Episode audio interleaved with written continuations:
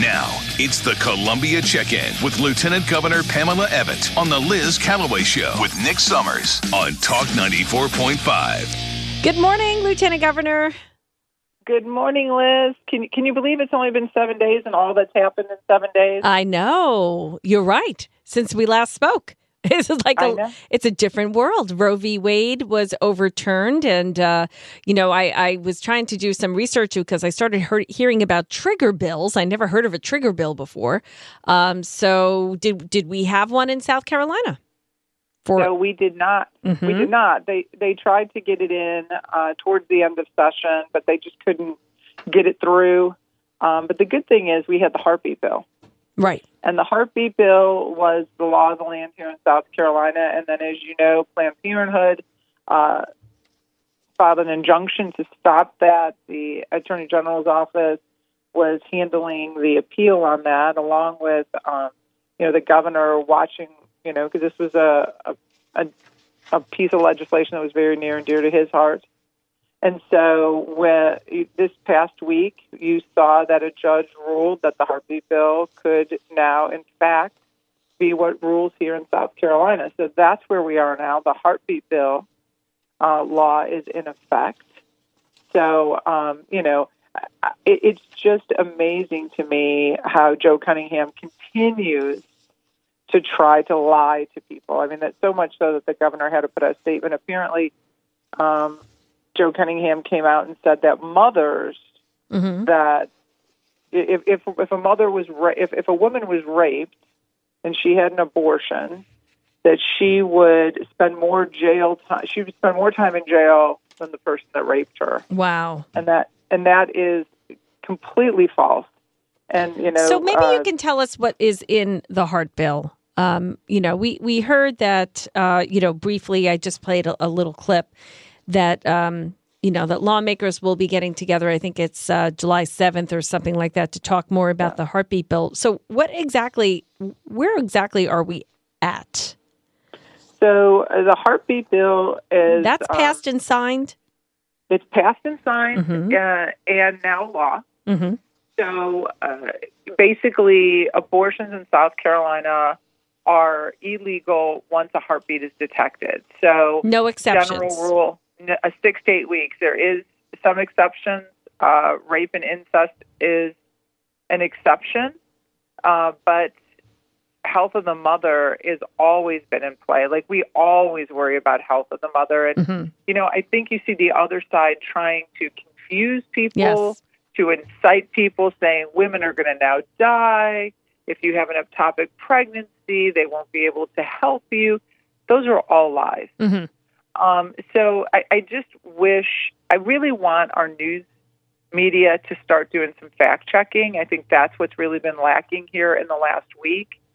Uh, you know, again, Good Joe point. Cunningham's statement talking about, you know, uh, you know, women that are raped will go to jail. They're they're not, if they choose to not have the baby, and that is false based on law. But nobody really has called that. We have called it out. Um, but we really need uh, now all of our our stations to start really getting their fact checkers out there, right? Because now this is when things start to really accelerate in a general election.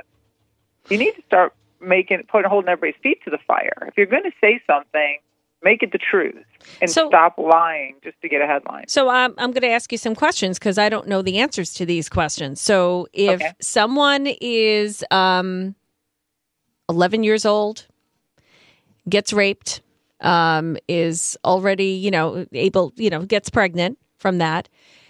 Under this heartbeat bill, she could have a an abortion b- before the six to eight weeks. You know, before the heartbeat is detected. I mean, this is the way I understand it. Um, so yeah. Okay. So I, I, and and the nuance of that. I, okay, so I always say like I'm not an attorney. So if I read a piece of legislation, if it's put into law, I try not to be the one to tell everybody all the rights and wrongs of it technically, because we all know once you get into a courtroom or once you have two attorneys in a room, God knows everything is subject to interpretation. Right. Okay. But you know, but I think the the basic the basic premise, Liz, that I want people to understand you know, rape and incest is something that I don't hear people talking about a lot right now. What everybody's talking about is health of the mother, and I think is that's where you get the most people, even people that are very pro-life, mm-hmm. become very scared when you start, you know, talking in absolutes. people think that's right. Trying to make people think like, okay, I have a daughter. Mm-hmm. If she had an ectopic pregnancy somewhere down the road and was going to die, I would want somebody to save my daughter, right? Of course, the baby's not viable. Mm-hmm. And I think that's what you know. You're starting. You're starting a little bit. I saw yesterday see some pushback in the pro-life movement, saying, "Listen, going in to have to terminate a pregnancy and going in because you have a medical problem due to your pregnancy, that is two completely different right. things." And trying to give people like a clear view to look at how how you should you really be looking at this, but you know, that's all I have seen since Roe v. Wade has been turned around in the Dobbs case, won in the Supreme Court, was women are going to die.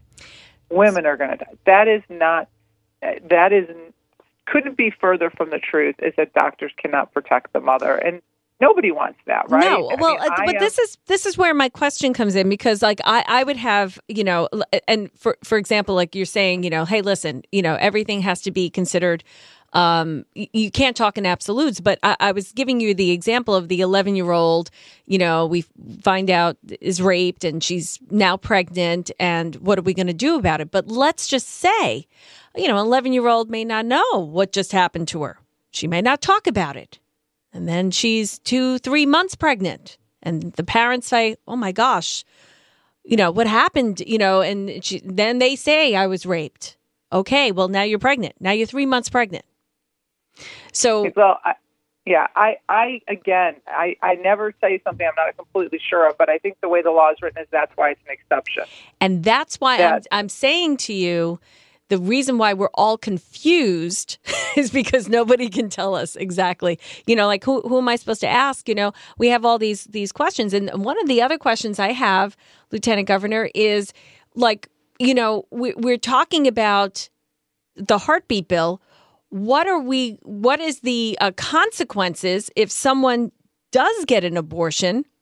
You know uh, you know 20 year old 25 year old decides hey uh, yo i didn't know i was pregnant and they she goes to the doctor well, well you're pregnant. That's what's wrong with you. What? Oh my gosh. Oh you're you're you're like maybe two months three you know two and a half months along. We don't know exactly. Oh okay, well, uh, I don't want this baby. I want to have an abortion. And, and she goes and somehow finds out a way to have an abortion within the state. What are the consequences? You know, uh, is that laid out in the bill?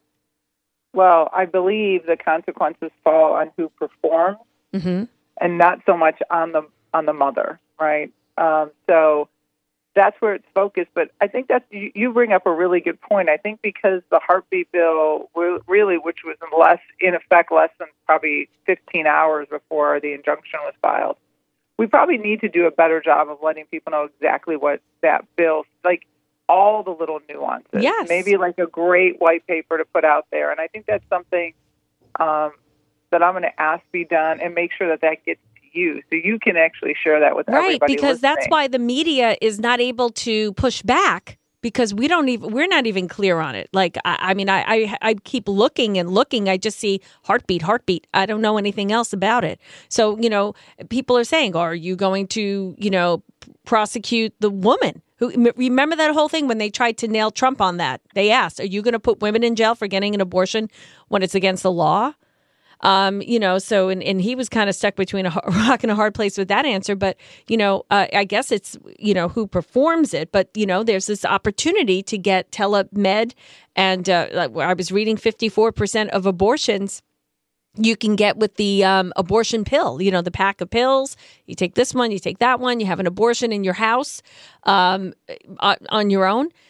I mean, there's there, which is very scary. So, uh, any woman that does something that should be really scared, and that's why it it really uh, it really gets to the core of who I am when people talk about how this is women's health.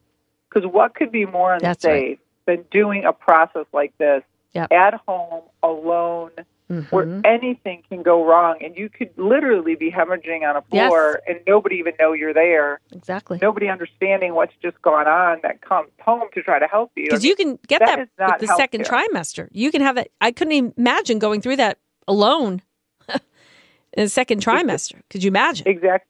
Exactly. And I think that's what we have to really focus on, right? Yes. Is that when, when they they the Demo, the Democrats, Planned Parenthood, everybody that is in this kind of culture of death choice movement, you know, they always have a message that resonates very simplistically, very general, but kind of resonates with people, right? Like women's health. Do this or people will die. Like mm-hmm. it's very, it gets to your heart and you think, oh my goodness.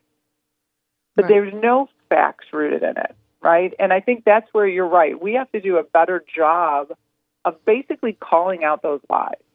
Like, this is not good women's health. Mm-mm. Nobody would think that performing something like this at home qualifies as a good women's health practice. It's not. Choice, you know, I, I, I can't understand. You have a million choices before you get pregnant. Once you're pregnant, it's not just you, right? And I think most most people are shocked when I tell them that a fetus feels pain at 15 weeks. And most countries, developed countries, European countries, because we keep hearing this, like, oh my God, now we have less rights, and now women are going to die, and, and mm-hmm. our our country has turned backwards. Well, what mo- they're not talking about is that most European countries, you can't. They have a pain a, a pain tolerance bill in play in their law you can't even have, you can't even talk about abortion after 15, 12 to 15 weeks. Mm-hmm. So, you know, so when we talk about how backwards we are, let's talk about how medieval we have been. That we sat with China and North Korea, some of the worst violators of human rights, and what we are allowing to happen with abortion in this country. And so I think that becomes the facts that we should be pushing out so that a younger generation who doesn't know anything. You know, their entire life has been they've been raised under the Roe v. Wade law can now really get good facts. And we have to make it simplistic, Liz. Yes. We have to we do have to I want to be easier. I want to be part of this. Like I want to be able to communicate this clearly like, this is what it is. This is what happens if it's not followed. And this is what our state is doing because of, because this is going to have ramifications. I don't even know how many abortions are performed in the state and for what reasons they're being performed and, and what is going to be the follow up to this because now it's going to change you know, the fact that maybe there are going to be a lot more women having babies here in the state, or maybe there'll be an an, an a a um, a re-education or or or a beefing up on explaining to people more about birth control and abstinence and options before you get pregnant. Like there needs to be something in place to now complement this heartbeat bill. I don't know if that's in place, but we need to find well, out, and I, am not finding well, it.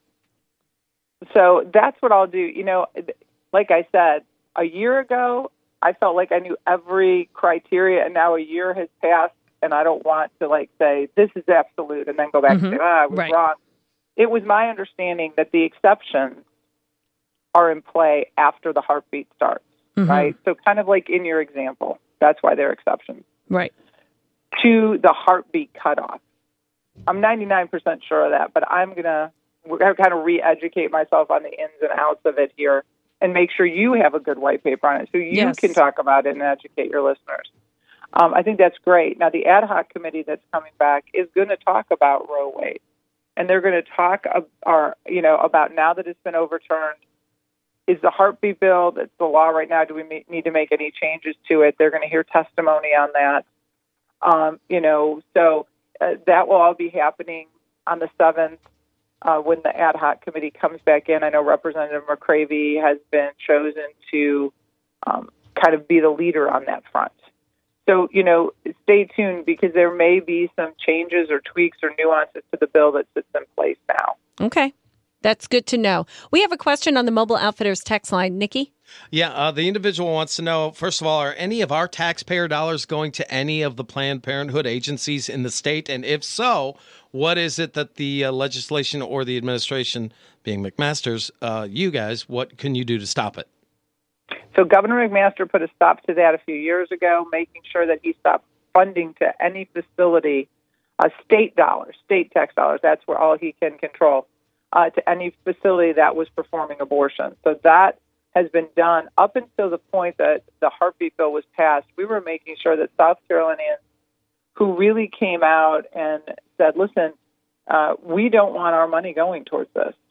Uh, we took every precaution we can. We helped fund, you know, we helped support. You know, the governor, uh, when President Trump was president, went out and saved uh, Miracle Hill. You know, Miracle Hill came under scrutiny because of adoption practices that they had. They were a Christian adoption agency, and they were they were definitely worried that they were going to be closed down because of those practices. And Governor McMaster went to bat for them. So we were kind of always putting things in place, making sure that we were very sensitive to people who were very pro-life. Uh, with with every means we could until the heartbeat bill was passed. Um, Lieutenant Governor Pamela Evette Max, our intern, has a question for you.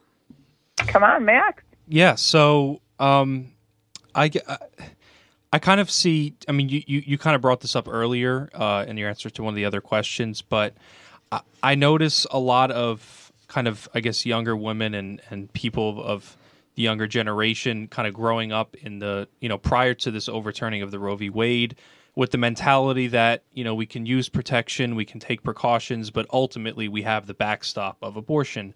And now with that no longer being the case, at least nationwide, um, how can we kind of instill a different mentality, um, kind of reinvigorating the importance of using all protection necessary, and kind of, um, you know, because I I just feel like all the pushback against this decision and, and protests we've seen all over the country instead of just accepting the decision and kind of adapting to the new uh, the new environment in the country um, how can we kind of i guess take efforts locally and nationwide to kind of uh, instill a new mentality in in i guess protecting protecting people as opposed to um, you know trying to fight back well, Max, I think that's a great question. I think again, that's societal thing. I think eh, doctors need to come together, hospitals, parents. You know, we have to now change this narrative. You're right. Is that we have all kind. This is this is not the pre-Roe generation where there isn't a lot of different options if you don't want to get pregnant. So I, I think we have to talk about that, get that word out. I, I, I really think too that we have to that all starts at home. You know, having conversations uh, with our children when they get to that age, when you think that, you know, parents are very intuitive when they think their children are, um, you know, heading to that phase of their life. I think it has to start at home, but I think doctors need to reiterate that. I think probably public service messages isn't a bad idea just to, to talk about it. But, but again, as a parent, I don't really want a lot of that on TV, right? So, what's the best route to get to the kind of to the um, age group that we're trying to get to without, you know, striking a lot of questions? Because you know, there's a lot of parents who want to keep our kids. I think that's key. You know, how do you keep your kids young and innocent? I think Nick would chime in on this, right? Mm-hmm. How do you mm-hmm. keep them young and innocent for as long as you can, right? Stay so involved is my answer. Exactly. So, I mean, I think that's a great question and something we should all brainstorm together. But, you know, Max, there's been a lot of a lot of talk about contraception and a lot of talk about this issue for as long as I can remember. So I don't know if it's that people don't know and don't have the outlets, or do now maybe this ruling basically reawaken people to say, no, I have to really focus on this. Like, if this is something I'm going to do, if I'm going to play in the adult world and I need to make sure that I'm being responsible. Because now you're right, you don't have that backstop. Yep. Very good. Well, thank you so much, Lieutenant Governor Pamela Evette, for joining us. And we did share the great news about South Carolina veterans uh, no longer getting taxed on their military retirement income. That was big news. Well, that that is great. You know, that just proves, you know, what we've been saying all along is that we are so proud of our veterans here in South Carolina, and we definitely consider ourselves a very proud military state. So, kudos to the General Assembly for getting that done, and um, and I, I just uh, I hope they're feeling I hope they're feeling the love and respect that we we wanted them to feel when we were passing this and welcoming them. We need a workforce here, so if you're a veteran, come on to South Carolina we want you here. All right, very good. Lieutenant Governor Pamela Evette, thank you so much, and we'll talk to you again next week. All right, guys, have a great week. All right, and, thank you. And happy Fourth of July. I hope everybody has a safe and happy holiday weekend with their family. Absolutely. Happy Fourth of July. We'll talk to you next time. Thank you.